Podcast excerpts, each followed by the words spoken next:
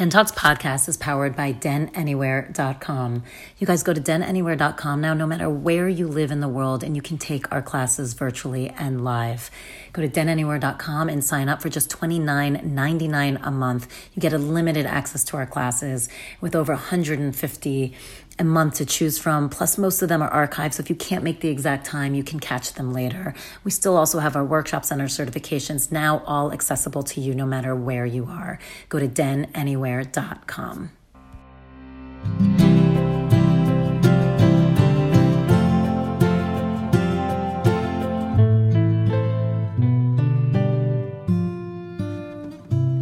and welcome to Den Talks Podcast. This is Tal, your host and the founder of Den Meditation. We were talking to Jordan Tarver today, um, and we were talking about his book. You're going to love this title, You Deserve This Shit. He is clearly a writer and an author. He's also a photographer, um, and he's a content editor at Forbes. And he has a really relatable story, which I love, which I feel like everybody can completely understand of kind of feeling lost, not knowing who you are. And through travel and many other things, he slowly started to find himself. So, what's great about this book and this episode is he gives you really clear ways and exercises and things you can do that will spark that light in you to remind you who you truly are. And from there, it's so easy to then figure out what do I want to be doing? How should I be doing it? And you can come up with clear objective objectives on how to get it done. Um, I think you're going to love this episode. I hope you do. Let me know. Go to our Den Talks podcast page on Facebook and drop a line.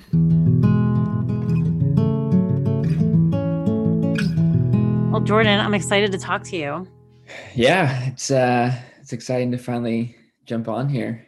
I know. And for everyone in the audience, we have Nicole's Jordan, which is very exciting because everyone knows who Nicole is because we talk about her constantly. And Jordan has written this amazing book. So I'm really glad to have you on here. And he's an incredible writer. And he is also, you should check out his Instagram because his traveling is amazing and your photographs are incredible and always convey so much emotion and expression that I love it because I'm so partial to it. Anyone who's been to the den knows I'm very partial on good travel photography. So Yes. Thank you for that. But he wrote this book, You Deserve This Shit, which I love the title. and we're going to chat about it because I I have so many questions because I want to talk about your kind of personal life leading up to the book a little bit. And then you have this lovely style in this book that I think, you know, I told you that feels very much like kind of either an older brother or a best friend or someone who's like ni- nicely trying to nudge you to get your shit together a little bit. right. Yeah, I think I think that actually came together more naturally than I had originally planned for, because in your testimony of the book, you mentioned that it was as if your best friend or brother was there guiding you through, and then I had someone else read the book who is in a very different industry, just in a very different you know life path, who said the exact same thing. Oh, really? I love that. Um, which I wasn't expecting. I w- I didn't know what to expect in those testimonials at all. And so to receive two testimonials from two very different people that said the same thing, it just kind of like made me realize like, oh, okay, this is how the book was written. Isn't that interesting how a lot of times we are unaware of certain things we provide until someone mm-hmm. else points it out? Yeah, for sure. I remember I was I was saying this on the podcast podcast recently about change because I'm pretty decent at change and one of my friends had said it to me like oh my god you always do these insane changes and we're always left catching up to it, but you're good with it. So it makes us good with it. And honestly, until she said that, I didn't even realize. I was like, oh, I guess that's exactly what happened. So it's funny that it took like two people reading it to be like, I guess I did write the book in that point of view. Who knew? Yeah. So it wasn't intentional that you were doing it. No, I think, and uh, the same thing with how you are with change. I think the things that feel normal to us, like we're not, you can't really, that's just like that's our action, you know, and that's how we do things. And so until someone points it out, then you can't really step back from it and realize what's going on. So true. And sometimes it's interesting and helping people, sometimes that can be hard because you don't realize that's not a norm and you don't realize that other people sometimes might need help in that area because for you it's such a norm that you're like, "Oh, mm. oh, I didn't realize this is something I can actually it's like a superpower." Yeah, right. In some ways. So what you know, talk about a lot of what you talk about is you had these amazing experiences that allowed you to feel like you got your shit together. And now you feel like you have this whole toolbox of kind of you know thing helpful things people can do whether it be exercises or ways to think or practices in everyday life that people can use but talk a little bit about the part of your life when you didn't necessarily feel that way and then how we got to that transition yeah i think actually a large part of my life um, i didn't feel that way and so I, I grew up in a small town in northern california and went to a private school up until seventh grade. And so and the private school only had 40 students. In the whole uh, school? the whole school. It was one oh. schoolhouse built in 1873 um, wait so you really went to like tiny. a one schoolhouse type of thing? Like was it one room too? Like all ages yeah. in one yeah. How do they do that? That's always been i've always been so curious because i know a few places recently i've been hearing about it. So what do they do? Like if you're in seventh grade and then someone's in third grade how do they what do they do so um, it was a montessori school um, and then within the the big schoolhouse, there was kind of two separate room areas. And so the first room was first through third grade, and the second room was fourth through sixth. And Montessori is very kind of like learn at your own pace, learn at your own speed. And so we never really had like full classroom lessons. You would like break off into your groups of the people um, or students that were learning kind of the same topics and the same level. And so that way you can learn exactly where you were in your educational journey. And was someone like so, guiding you, or were you kind of off on that? Was it like, hey, here's the material you're learning it, or is there one teacher? Two, like, how does that work? Uh, there's usually two teachers. Um, at the very end of my time there, I, I had one teacher, but for the most part, yeah, usually two teachers in the room. And actually, the older kids, fifth and sixth graders, would have the opportunity to lead the lessons for the first through third graders. That's um, sweet. and that. so there was a lot of really cool lessons that I didn't know I was learning until now and like looking back on that time at that school and like what it's taught me. What would you say those are? Just like very like life applicable things. And i think being in that environment has gifted me with my creativity um, learning very hands-on and a very independent environment as well um, which i think has benefited me like just a ton in many areas of my life but it was yeah it was really then that i kind of felt i wasn't really sure who i was supposed to be very un like not confident at all. Um, and then starting in a in a private school that was 40 kids, and then going to a public school in seventh grade with hundreds of kids was a very large transition for me. And that's like the moment that I really felt kind of unsure of myself because I was put in a very unfamiliar place and I didn't have all the friends in the world. I didn't know the kids that were already at that school. So I was very felt just very displaced. And that was kind of like where I just felt yeah, I didn't really feel like who I was supposed to be.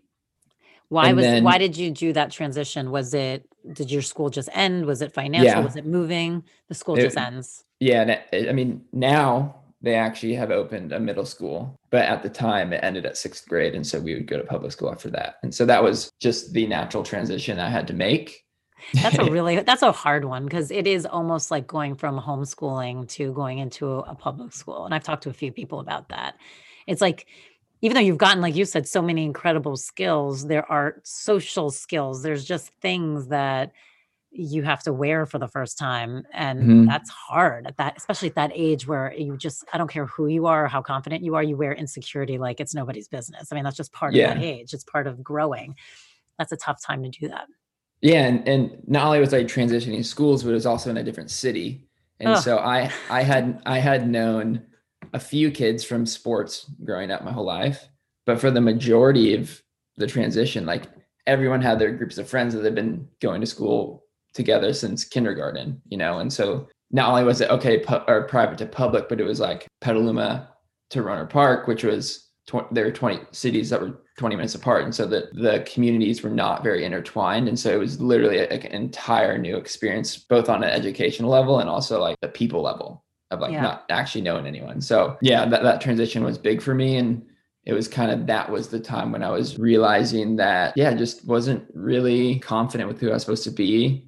Didn't really have like my voice, um, didn't know who I wanted to hang out with, didn't know. Yeah, it just was a very odd time for me, I think. And I think the more as I get wiser, the more I'm able to reflect on that and like kind of understand why and that I was actually in a place of confusion, which was the motivation to, you know, change my life and kind of put the effort in to step into my power because I didn't want to feel like that anymore. How long do you feel like that took you? So, like, if you were there in seventh grade, do you feel like it was that whole year? Do you feel like it was the whole time you were there? Like when do you feel like you finally started to settle a little bit?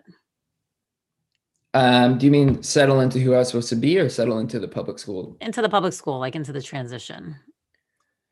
I just it always just felt odd to me. I always just felt like the new kid on the block. Always. Up until I up until I graduated high school. I literally just felt like kind of a step behind everyone in in their social cliques, which at that age I think is a lot to deal with, I guess. Mm-hmm. Um to not feel a part of the group uh kind of yeah, it just is a very odd feeling. And so I think literally until I graduated high school was kind of I just I, I just always felt like uh, a little different in the sense of yeah, just not a part of of the main group of people. Not not to say I didn't have friends and I wasn't I didn't feel lonely, but it it just was a very odd feeling, just always feeling like a little bit behind everyone else. That's so interesting. Now you have older sibling, right?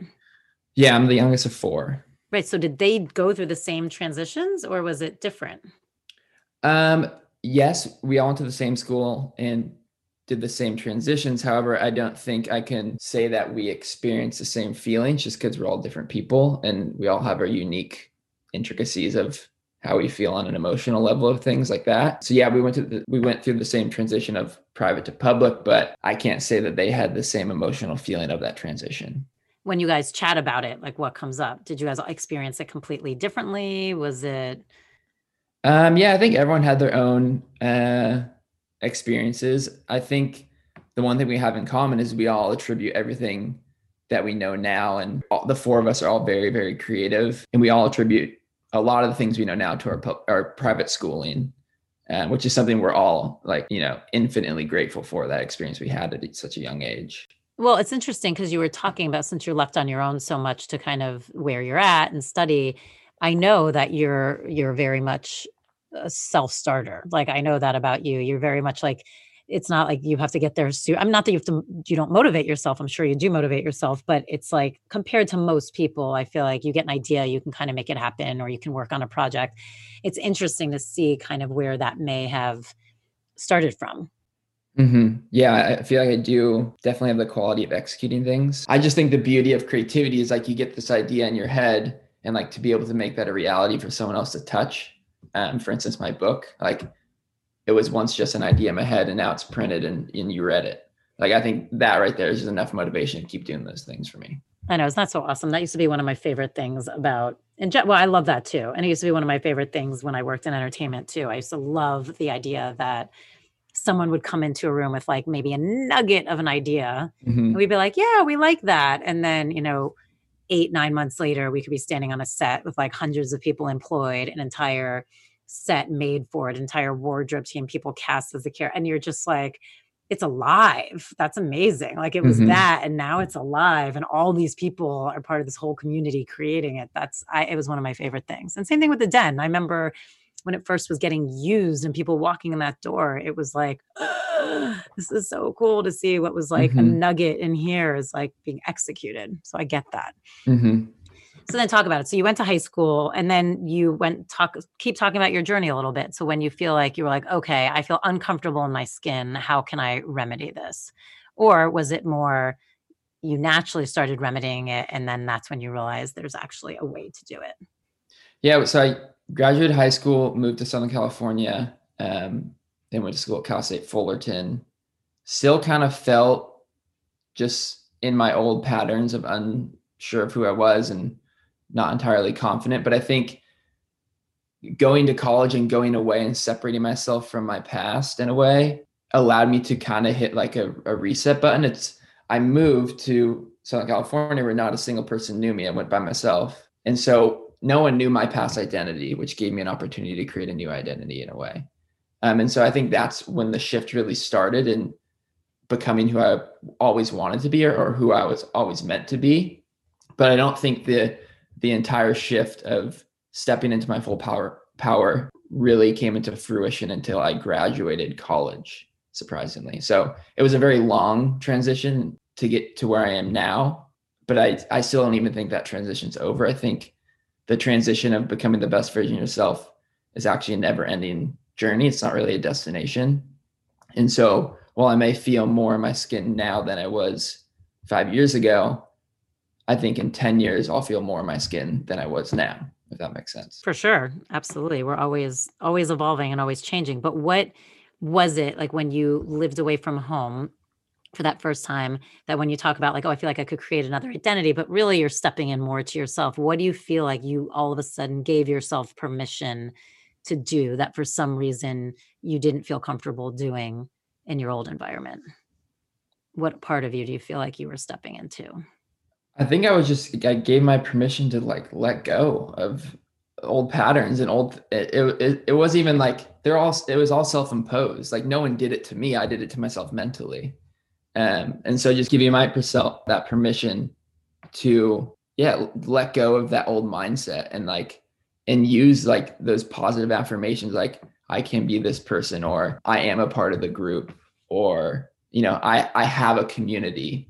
Those kind of things i think let me kind of reset the way i was thinking about my own life uh, and who i wanted to be. It's do you keep in touch with anyone from from your like seventh through yeah. you, know, you do I, I have a group That's so of interesting. Uh, my guy friends, all my uh, baseball friends, we, we're, we're still in touch. So, um, and I, I even keep in contact with my best friend that I met in, when I was three years old, like from Montessori. And uh, so, yeah, it is interesting to kind of go back to those times and talk to those people. Where did they go? Where did your friend who was three from Montessori, did they have a similar transition too? Like, did they have to go to a really big school or was it different? Uh, he had his own journey. He went he went to a couple different art schools. Um, he didn't do the. I mean, we all went, eventually went to public school, um, but I think we had much different paths when it came to college and our our post college careers. I think most other people that I met at the middle school originally had a very different transition because they went to public schools their entire life, and and so yeah, I think I think, but yeah, like I said earlier, it's hard to compare what I experienced to anyone else just because their experience is always going to be different than mine and your experience is going to be different than mine and that's just the way things are. So it's it's difficult to compare where people are at in their journeys or how they experience something because we all feel it differently at in a in on the inside. Yeah totally. Um so it's interesting because then you studied finance in college right? Yes. So what made you choose because you're just you're obviously were creative and clearly now that's where you excel and where your passion is. So what was that about? Um my dad is a sales guy through and through, businessman. Uh originally was like, okay, yeah, I'm gonna follow my dad's footsteps. I want to be a marketer, yada yada yada. So that was kind of where the idea started. Uh, and then I started liking the financial route uh, because it felt like something that if I wanted to get a job in sales, I could always learn sales after school on my own. But if I wanted to be a financial advisor, I, I needed some applicable skills I need to learn in the classroom. And like also like a sexy paycheck. Like I, I was like, I want money. Yeah. I want to make a lot of money. Um, and so that was kind of like their initial driver, but I didn't really connect with it. Uh, and that's why I don't do that for a living anymore. that so did you do it in the beginning? Did you ever work in finance? I worked in the mortgage industry for oh, two years after college um, which I immediately hated. I and, mean, I could only imagine. Like you really went for like the humdrum of it.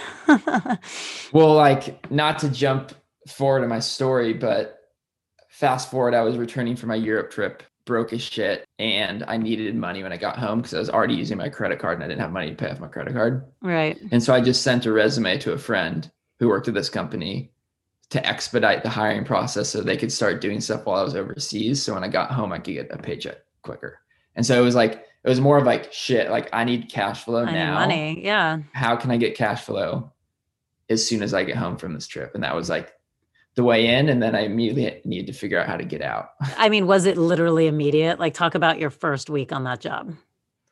What, what do you mean by immediate? Like, was it literally immediate? You knew, oh my God, this is not for me. Yeah, I hated it. It's it's like I'm I'm creative through and through, and like in all aspects of my life, I'm creative. And to sit in a cubicle like that and pro- process someone's loans, like that doesn't light a fire under my ass. It lights one to get get me out, not working a job like that. But there was no excitement at all in that kind of role, and that was kind of the the moment where I realized like okay, if you're going to be working for the rest of your life, like you need to make money doing something you love or else you it's not going to be sustainable. And that was kind of having that job, which I think is crucial to my career path now. If I didn't have that, I probably wouldn't have never, you know, had the audacity to chase exactly what I want to chase.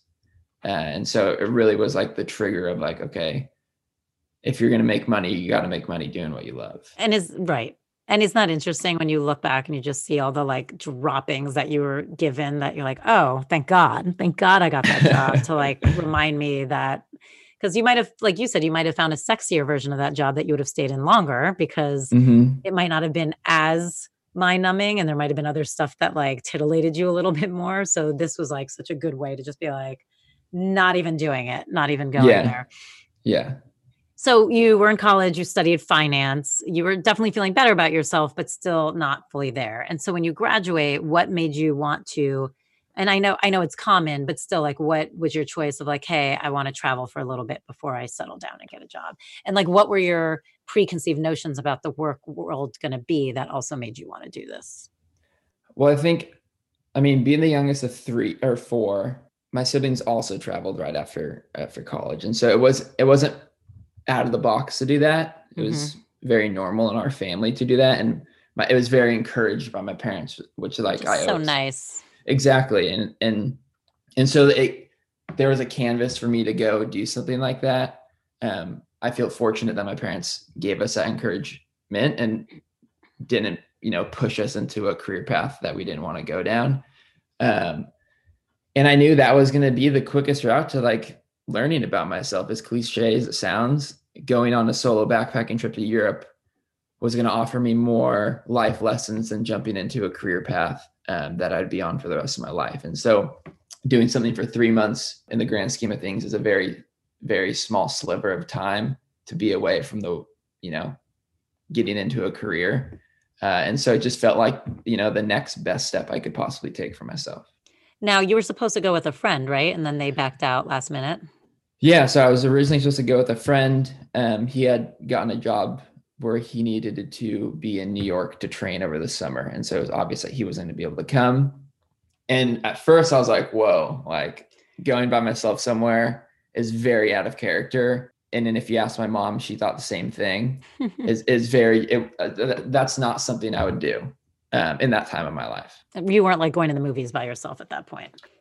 right. I always said there were uh, two different types of people those who would go sit in the movie theater by themselves, and those who were like, uh uh-uh. uh yeah, right. And so he couldn't go. And I was like, kind of nervous at first. So I started looking for another friend to come, and it wasn't really working out. And like looking back, it's just, it was meant to be. Like I was, mm-hmm. I wasn't supposed to go with someone. I was never supposed to go with someone.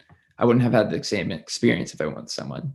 And so that's kind of how it turned into this solo trip and that's kind of when I started to understand that I wanted it to be something more than just a vacation.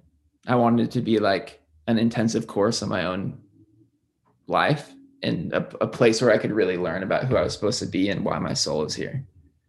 And what do you feel like you discovered on that trip? Do you and do you feel like what was one of your first insights? Do you remember? I I mean, like as cliche as it sounds, and people say this all the time. Like I literally fucking found myself. Like I I went from not knowing who I was to understanding more of my life values and what I wanted, what kind of life I wanted to lead, who I wanted to surround myself with. Um, I came in contact with a passion of writing, which is what I now do for a living. And prior to going on the trip, like I actually hated writing.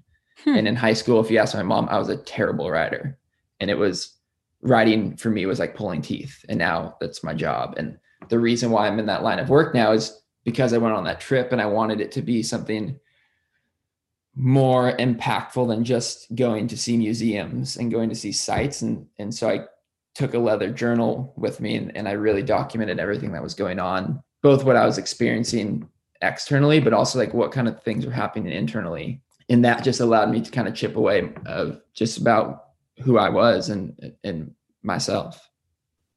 Do you remember how nervous you were when the plane was landing?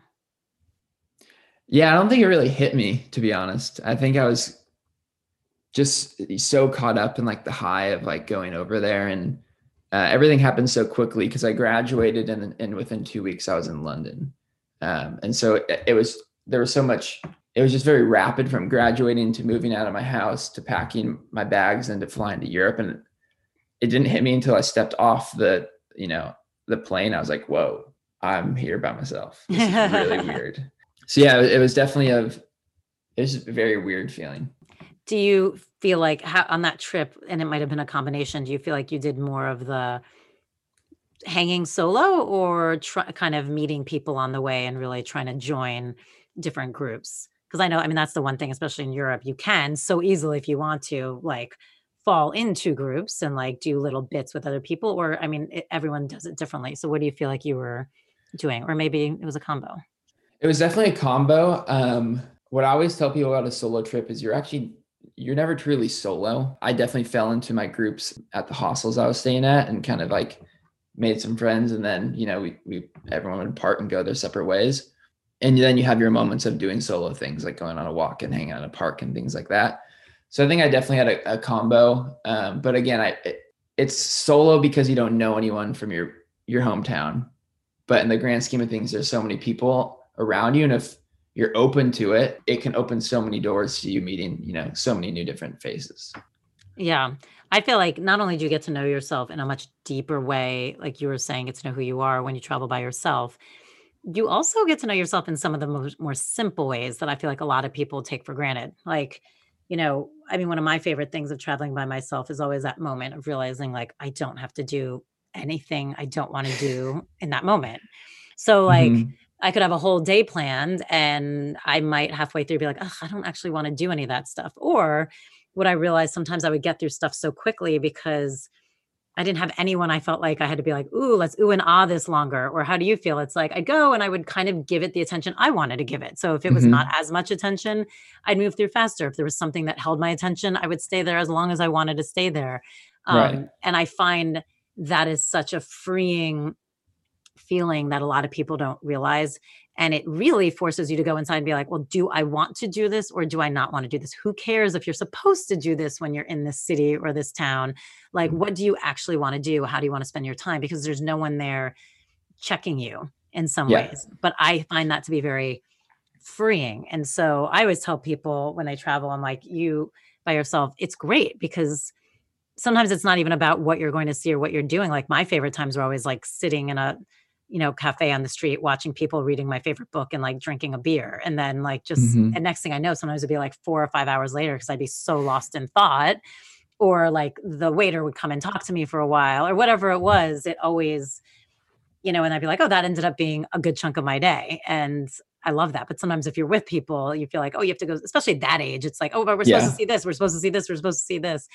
Um, yeah, it's a really freeing, freeing, freeing feeling but yeah i totally ha- just having the ability to not have to cater to someone else's needs and wants i think allows you to experience more for yourself. And i feel like if you are going to embark on a solo trip of any kind of caliber whether it's overseas or just locally i think that is going to yield you you know a more grand experience.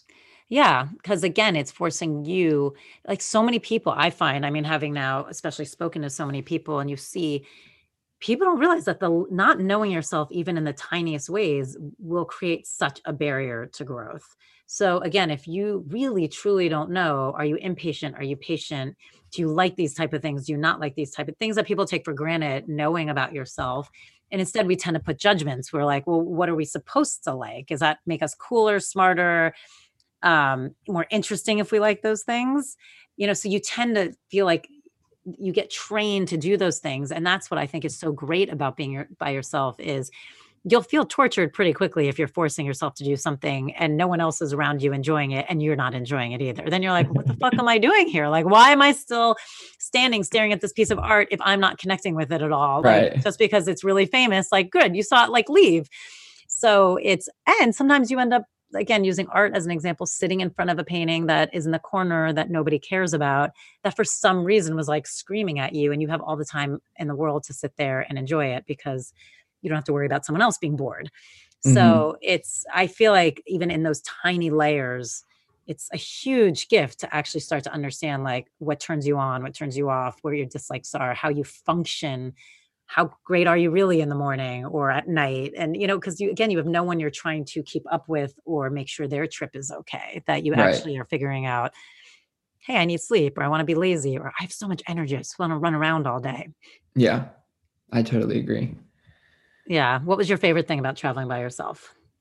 The freedom like just like we were talking about now literally just you get to do exactly what you want to do like exactly what you want to do. I'm not like as of now and at the time i wasn't a, a, very big museum guy for example i don't even think i went to a single museum in the three months i was there which is crazy for a lot of people because europe has so many museums but that's just that's not how i wanted to spend my time but i had the freedom to, to not do those things because i no one was with me and i wasn't worried about them having a good time on this long trip they're spending a lot of money on. And so really just like the freedom to do exactly what I wanted to do over there, but also like when I wanted to do those things. It's it's it's pretty amazing. Is that Penny? Yeah. She's uh Hi Penny. Chiming in on the conversation. Penny, they're awesome cat. Yeah, I think that freedom is huge because in that freedom, you're forced to make choices and again, that is where I think all the magic happens because you're forced to make choices for yourself, which I think as much as people think they do that, especially in their 20s, you probably don't know how to truly, truly do that. Yeah. And I think you actually bring up a good point that having that freedom to choose in those moments when I was traveling, I think has instilled, let's call it a quality, um, instilled that quality in my life moving forward. And so it's made me, I guess, picky in a way um, to only do things that I'm interested in. And that's just how I live my life. It's like, I'm not going to waste my time doing something I don't want to do. And that's just plain and simple. That's how I live. And I think it's definitely strays back to that, those moments when I was traveling in Europe was like, I got to, I was given an opportunity to live like that. And so now that's instilled in me to only do things that are going to bring, you know, me joy or things I'm interested in. So talk about then a transition back with that new kind of quality. How does that then affect your life when you're back home with your friends, with people that you might have been living differently or interacting differently with before? I mean, that's just, it's just how I live now. Like I don't think it's ever I don't think it's caused any negative interactions or negative things in my relationships because I follow what I follow or what I follow what I'm interested in. We're all different and my friends do things that I you know that interest them and don't interest me and that's fine. But i think it's it's more played it out in like in my career for sure. For example i wouldn't choose to make money doing something that i don't like. And so something my friend taught me uh, in college was don't get good at things you hate which is a, which is a very good lesson because you think yeah. about it something could pay you a shit ton of money and you're really really good at it but you fucking hate it. But people will still do it because it, it pays them well but it's really just taking a toll on you because you're just doing something you hate. And so having that perspective shift to like just don't get good at something you hate because it's going to take you in the wrong direction even if if it brings a monetary value. I mean it's so true that's such a great simple piece of advice because it's it is true and then I feel like then that web gets harder to peel out of because like you said when you're starting to make good money for a lot of people then it's the lifestyle comes attached to it and the fear then for a lot of people of how to attain that lifestyle without that job um, kind of ends up overwhelming and winning the battle. Mm-hmm. And so then it's hard yeah. to it's hard to get out of it. So that's so funny. Don't get good things you hate. yeah, it was, it was in the we're both photographers, and he was like, "I'll like I'll never shoot weddings." weddings are great money for photographers but if that's not the the path you want to go on why would you even explore it? Like right. why would why would you try to get good at something if you're gonna hate it eventually? Right. And some um, people love shooting weddings. So like leave it. Oh them. no, right. There's there's yeah. no there's no wrong thing to do. It's yeah, just but meaning making like, sure you choose a thing that feels right within you. Yeah. And knowing like there are people who love those things. So those areas of life will be filled. You know, it's not mm-hmm. like it's not like there's a dearth and you have to it's like there's i say that to everyone too there's something for everyone there's attraction and dislike that fills all the gaps for everyone yeah. so it's not like it's finding that right puzzle piece it's so true. So what do you feel like i guess finance is one of them something you learn that you might hate? Yeah. um finance is definitely dry for me i mean i i write about in my day job i write about financial products so i think that's where my degree has benefited me because I have the knowledge and I got the I got the degree to say I can do it. um, to talk about those things. But yeah, I don't think I'm very, I'm not at, at all interested in in my original thought of being a financial advisor. Let's say uh, that sounds terrible. That doesn't sound so, terrible. I feel like that's most people that I would say most people fall in that category of having gone down the road one way, thinking that's what they want to do. Yeah, I mean, it, it, it sounds terrible for me to work in that job. Like oh, if I oh, were, got it, got I, it, got it, got if it. If I were to be a financial like that idea advisor, makes you like shiver. makes me cringe. Yeah, yeah. yeah. Doesn't sound creative enough for me. I think. Probably not. so when did you like? So obviously you were journaling on this trip, and so that started to spark this love. When do you remember like a moment as you were writing? Like, talk to me about the transition of what journaling meant for you from like the beginning. Did it at all ever feel like a little bit of a chore in the beginning and then there was a shift or for some reason it was just magical from the start for you? It, it, yeah it was definitely a chore i think um, from the start but i tried to remind myself the reason i was writing that journal was i mean the real reason i wrote that journal was so that my kids could read it one day. I feel like that's like why i wanted to document that stuff is oh you're a sentimentalist. 15... i love it. Well it's like I was learning lessons, and so if there's a way I could document those lessons and not just the experiences for someone else, to, someone else to learn, that was kind of like the motivation behind it all. But of course, it, it was definitely difficult in the morning or in the in the beginning, just because it was all new and I wasn't a writer.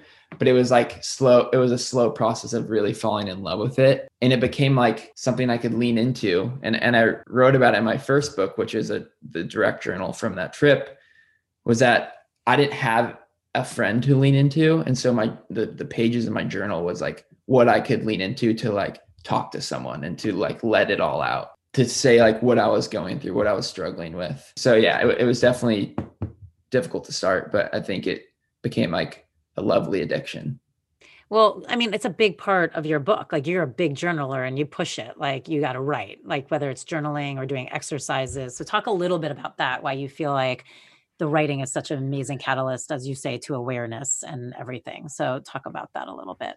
Like you said, I'm a huge journal. I journal every single morning. Um, no, without fail. Without fail. I like, take breaks. You, the, I was gonna say, are I you in bed the, or do you get out of bed and journal? Like, how do you set your stage? I don't journal on the weekends. We'll, we'll say that. Um, okay. Those are my days off.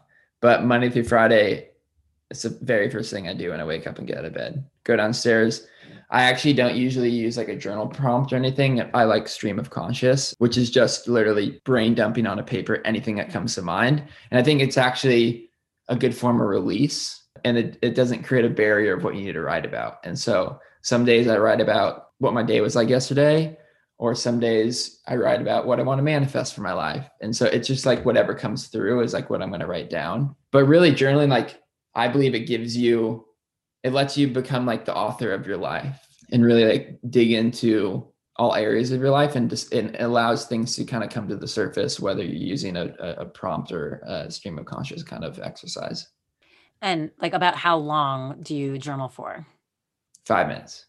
Okay. It's like that i think that's we can do that guys. We can all do yeah right? I think that's the thing is i feel like uh, journaling scares a lot of people and i but i think people think it's too much of a task when really like I'm I just simplify everything I do. Like the more and more I live, the more and more I look for ways I can simplify the things I do. And journaling is one of those things. At first I thought it had to be this whole like, oh, you write two pages, you know, you're there for like 30 minutes. But no, I literally just wake up, go downstairs for five minutes. I usually write a half a page to a page, close it up and leave. But it's just like that little five minute exercise sets my day up um, lets me re- like release anything from yesterday that I'm holding on to. Uh, lets me let go of any like you know trapped emotions or uh, struggles in my mind, or lets me even like celebrate some of the wins I had for the week. Uh, so there's a lot of offers, not just me, but the people that do it. How do you, do you reread it ever? Like how often do you reread? Do you reread at all? No, I usually don't read it. Actually, uh, I don't know if that's really the reason I do it. I think it's more for the release and to kind of, you know, put things in the un- universe, whether that be like if I'm manifesting something or yeah, just I don't I don't think I ever have the urge to reread it. I I mean I reread my Europe one because it was such a big moment in my life. And so going back on those journal entries are are much different than rereading my daily journal uh, because it's more of a story rather than just stream of conscious. Okay, practical question. What do you do with all your journals when you're done with them? Save them, put them in my safe, and save them. I mean, you must have so many at this point. Yeah, so I usually I buy a new journal at the top of every year, um, and so every journal is um, a year's time, and so even if I filled up halfway or three quarters, always start a new one. So if a day comes ten years down the road, and I do want to look at what was going on in my life, especially in 2020, um, which has been an amazing year to journal about, then I can go be, go back and be like, okay, I want to read the 2020 journal. And so I have my 2020 journal saved and I know everything in those pages are all, only things that happened in 2020. But yeah, I, I do save every single one. I, I use a new journal for every year. That's amazing. And what have you ever gone beyond one journal for a year? Like, is there ever times that you're like, shit, that half page ain't happening every day? You're writing three to five pages and not yet. Um, but usually about halfway through, my handwriting decreases in font size because I'm like, fuck, I'm running out of pages. Oh, and that's so really funny. I start to write smaller. So you'll see, like in the in my journal this year, in the beginning, it, it was I I usually write in all caps, um, and so it's very like kind of large with like a lot of spacing around the lines, and then like slowly the lines get tighter and tighter, and the, that's the font really, gets smaller funny. I have horrible handwriting, so that's what's always funny. Whenever I and I'm I'm not a huge journaler, but when I do and I go back, sometimes I'm like, and also I well, find. What, I don't even know if like sometimes I, I can't even read my own handwriting. Yeah. That's why I, that's why I originally write in all caps because it's easier to read and so to just write in all caps. So I also find I have different handwritings, which I found interesting. like if somebody was picking up, if someone found a, like a journal or no any notebook, honestly, even like a work notebook, they'd be like, we're five different people writing in this. It's like I have my like nice print, like you you're talking about, like the caps. Then I have this big, like puffy curls. Then I have this weird narrow script, and then a combination of I mean, it's like such different handwriting. And my hand gets tired very quickly. So it just it starts to go like um, you know, you have this, you talk about this idea in your book, which I I love, and we kind of talk about this a little bit on the podcast, but you said it in a nice way, so I want to kind of dive into it. This idea of giving yourself permission to be a beginner which I think is huge. And I feel like I've had this conversation with people a bunch. Of, I feel like my life really changed when, in a slightly different way, it could be little things where I just didn't care anymore. Like if I were going to be good at it or not. I'm like, who cares? You've never right. done that. You're allowed to go in and be the shitty one, like in that class. You're allowed to be like, who, what are you trying to prove? And that was like such a lovely shift for me. So talk about that a little bit. Yeah. I think, well, first off, people are, I think, scared to be a beginner because of the potential failure or not being good or the best that it can bring. But it's actually Nicole who, you know, taught that lesson to me because I was wanting, I've always wanted to produce, write, and sing on music. And I had talked about it for two years ongoing. Uh, and I think really I didn't want to do it because I didn't want to be at the bottom of the totem pole. There was other areas in my life where I'd already felt like a professional. And so to start at the beginning again and, and a new endeavor felt daunting. Uh, and Nicole literally just said, you, you got to give yourself the permission to be a beginner. And that was kind of like the switch for me to be okay with being the beginner. It, it doesn't matter. Like, it doesn't matter if you're the beginner, you're not going to be the beginner forever. It's temporary. And if it's if you're being the beginner in something you truly love and truly are passionate about, you're only going to be the beginner for a very small sliver of time in the grand scheme of your your journey in that endeavor. So true. And also you have to start somewhere. It's like you can't yeah, you can't start in the middle. you can't start in the middle, exactly. But we all want to. And it feels like sometimes if you're starting something quote unquote later, that I think that's what it is for people. It's like, oh, well, it's too late. It's too late and it's just so interesting that it really is never too late. So, and like no, you said if you're really meant to do it or called to do it it will happen really fast. Well and you're also if you're called to do it and if you're meant to do it you'll more easily be okay with being the beginner because you you love it. And right, so you'll enjoy it. Exactly. You'll enjoy every part of the journey no matter what level you're at because it fulfills you I always say that too. I'm like, oh my God, I suck at this, but I'm having so much fun. It's like, so yeah. you don't care. You're like, who cares that you're really bad at that? It's like a blast.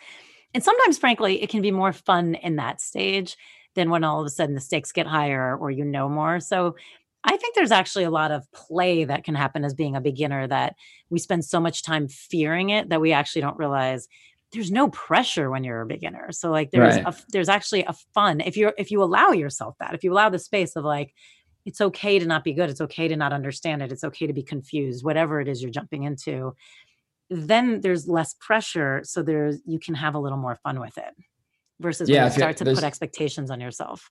There's definitely yeah fewer constraints and i think it's easier to play with the rules of oh, quote unquote rules of whatever that is you're you're doing because like you said the further you get along your path and if it's something you're chasing professionally yeah the more serious it gets and the less of a a, a game it feels like of enjoyment. But i think it's also important if it's something you're called to to try to like embody that playfulness no matter where you are in your journey whether you're a beginner or if you know you're at the top of the list of the best people doing that thing. Is like how can you still embody that feeling of when you were a beginner of how fun it was? Uh, for sure. That's it's so smart. If we could all remember that i feel like we'd all enjoy it so much more speaking of that was there a part of your book that was harder to write for you? You know you write kind of with these three pillars of like awareness and comfort zones and intentionality. Was there an area or part or a chapter that at moments the joy kind of went out and you had to remind yourself? Was there were there parts that were harder than others? Um i think it, it definitely had its like swings of of writing just because it's such a large project to do but i think because i teach from a place of personal experience and that everything in this book is something i actually experienced in my life something that actually happened to me and that i actually went through it's fun to write about because they're real things that allow me to reflect on that. So while I wrote this book for you and everyone else, like also writing this book, it taught me more about my life and how things have played out and why things happened. So yeah, I think definitely there's swings of it being difficult because it's a long project, but I generally enjoyed writing it because I got to share my experiences with people, and that's kind of where I feel like I'm. Uh, my work is unique because it's I don't teach anything that I actually don't use. Mm-hmm. And I mm-hmm. don't teach anything that I actually don't do. And I think that's why this book was so fun for me to write. Talk about because you were just saying, which I think is interesting, that through the writing, you actually learned some stuff, kind of looking back at your stuff. What was a takeaway that you didn't necessarily have going into writing the book that you definitely have now after writing the book? I feel like the last section, uh, intentional living, was I've always felt like I live very intentionally. Uh, but the first two sections, awareness and comfort zones, kind of felt like that those were the two areas where I really mastered on my trip was like becoming aware of myself and getting outside my comfort zone. Um, and so reflecting on uh, the chapters I was writing on for intentional living, I think helped bring that more to the surface in my life and mm-hmm. let me hold that as a higher priority than I did prior to writing the book. Oh, that's interesting. I love that. It's kind of like it's your modern day. I do find that same thing. Like when I teach stuff, I end up integrating it even more. So even though you're teaching from a place that it comes from you, you then integrate it more because you're like, it's like not only you're teaching others, but you're reteaching yourself. Exactly. Which I love. Let's do your four years for you. So four quick questions for the with four quick answers for the audience. Okay. What can you not live without right now? My house. I know you guys just moved and it's so beautiful. That's so nice. What is what do you do first thing when you wake up? A journal. Do you drink coffee or anything before or no? Do you journal no. literally before anything? Yeah, I, I journal at 5:30 in the morning. Is there a book or an author or someone that has most influenced you? Um a book I one book I recommend to every single person is The Compound Effect. It, it, it literally was the very first self help book I ever read. And it just teaches you that small actions over time compound into greater things. And I think my life is literally, um, it's, it's a result of the compound effect. You know, everything I've ever done is just, it's just compounding more and more and more and more. Um, and so, yeah, that's definitely one book I, I, I tell everyone they should read. What's one piece of advice for change that you would offer? What do you mean for change? Like for allowing people to accept change, go through change, strive for change? Um, well, one thing that has been coming up a lot for me because Nicole and I are going through a lot of change right now, moving to Washington uh, from California, which is a, a very big move. If there's a transition in your life that's happening very fluidly and without resistance, it's meant to happen. If if the pieces are falling into place by themselves without you having to do anything, um, the change is supposed to happen. So be open to that transition happening. And so, for example, if I step away and I and I look at what it means to move from California to Washington, it sounds kind of crazy. But if I think about how that change happened, it felt very effortless for us. And so I feel like we were meant to make that change. I know I try and remind that to people too, because it's it can be effortless as big or monumental or as huge as something may be, it can actually be effortless. But mm-hmm. it's uh, sometimes that fear creeps in for people, and then they kind of get in the way of that effortless stream, and then it yeah. starts to get a little bit wonky. Definitely. So, so that's great. That's a really great piece of advice. Well, you guys, his book is great, and again, like we said in the top of, of the show, it's it has such a beautiful style so it's fun to read and it's easy because you feel like you're with your best friend doing it it's you deserve this shit Jordan Tarver. Um, when's it coming out? Hopefully spring. Um, but I set up a sign up form if anyone's interested in getting on the list just so they can be updated. If you go to jordantarver.com slash waitlist, um, you can drop your email there and then you'll know exactly when it's all coming out. Amazing. And hopefully we'll be able to do a giveaway. Would you be willing to do yeah, that? for sure. Yeah. So we'll Love do that. We'll do a giveaway. Um, amazing. Stay tuned for his personal practice. Jordan, thank you. This was fun. Yeah, I'm glad we could do this.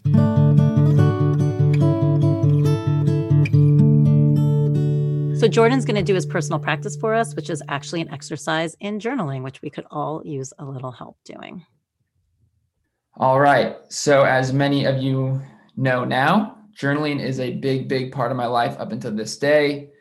But more importantly, it was a big part of the beginning of my journey of self discovery, uh, discovering who I am. And so that's why my personal practice um, is a journal entry for you guys. And I like to call it the energy bubble.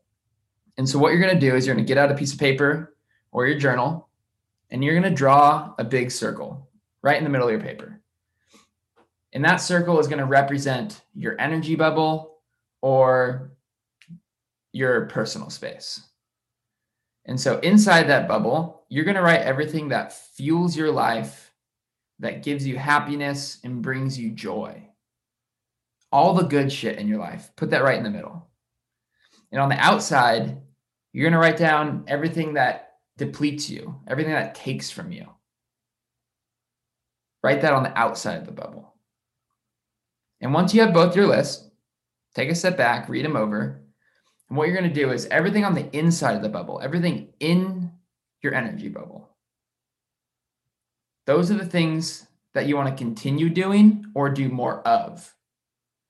And now everything on the outside of the bubble, the shit that brings negativity, depletes your energy, you want to cut out of your life immediately. You want to do less of it and less of it until you're never doing it at all. And so, what this exercise allows you to do, it allows you to do more of the things that fuel you and less of the things that take from you. And as we wrap up this podcast, I really want to end this with one more message to you guys. And that's that I know what it's like to not know who you are. I've been there and I've dealt with those struggles and I get how shitty it can feel. But I also want you to know that I've seen that the light at the t- end of the tunnel, it's a real thing. And it's not just a real thing in my life, but it's a real thing in your life. And so I hope my story today can serve as some inspiration and hope in your life. And that you can see that you have the same opportunities and same abilities and capabilities to discover yourself. And so I want to thank you again for listening today. Remember, my book comes out in 2021. You deserve this shit. Get on the wait list, jordantarver.com slash waitlist.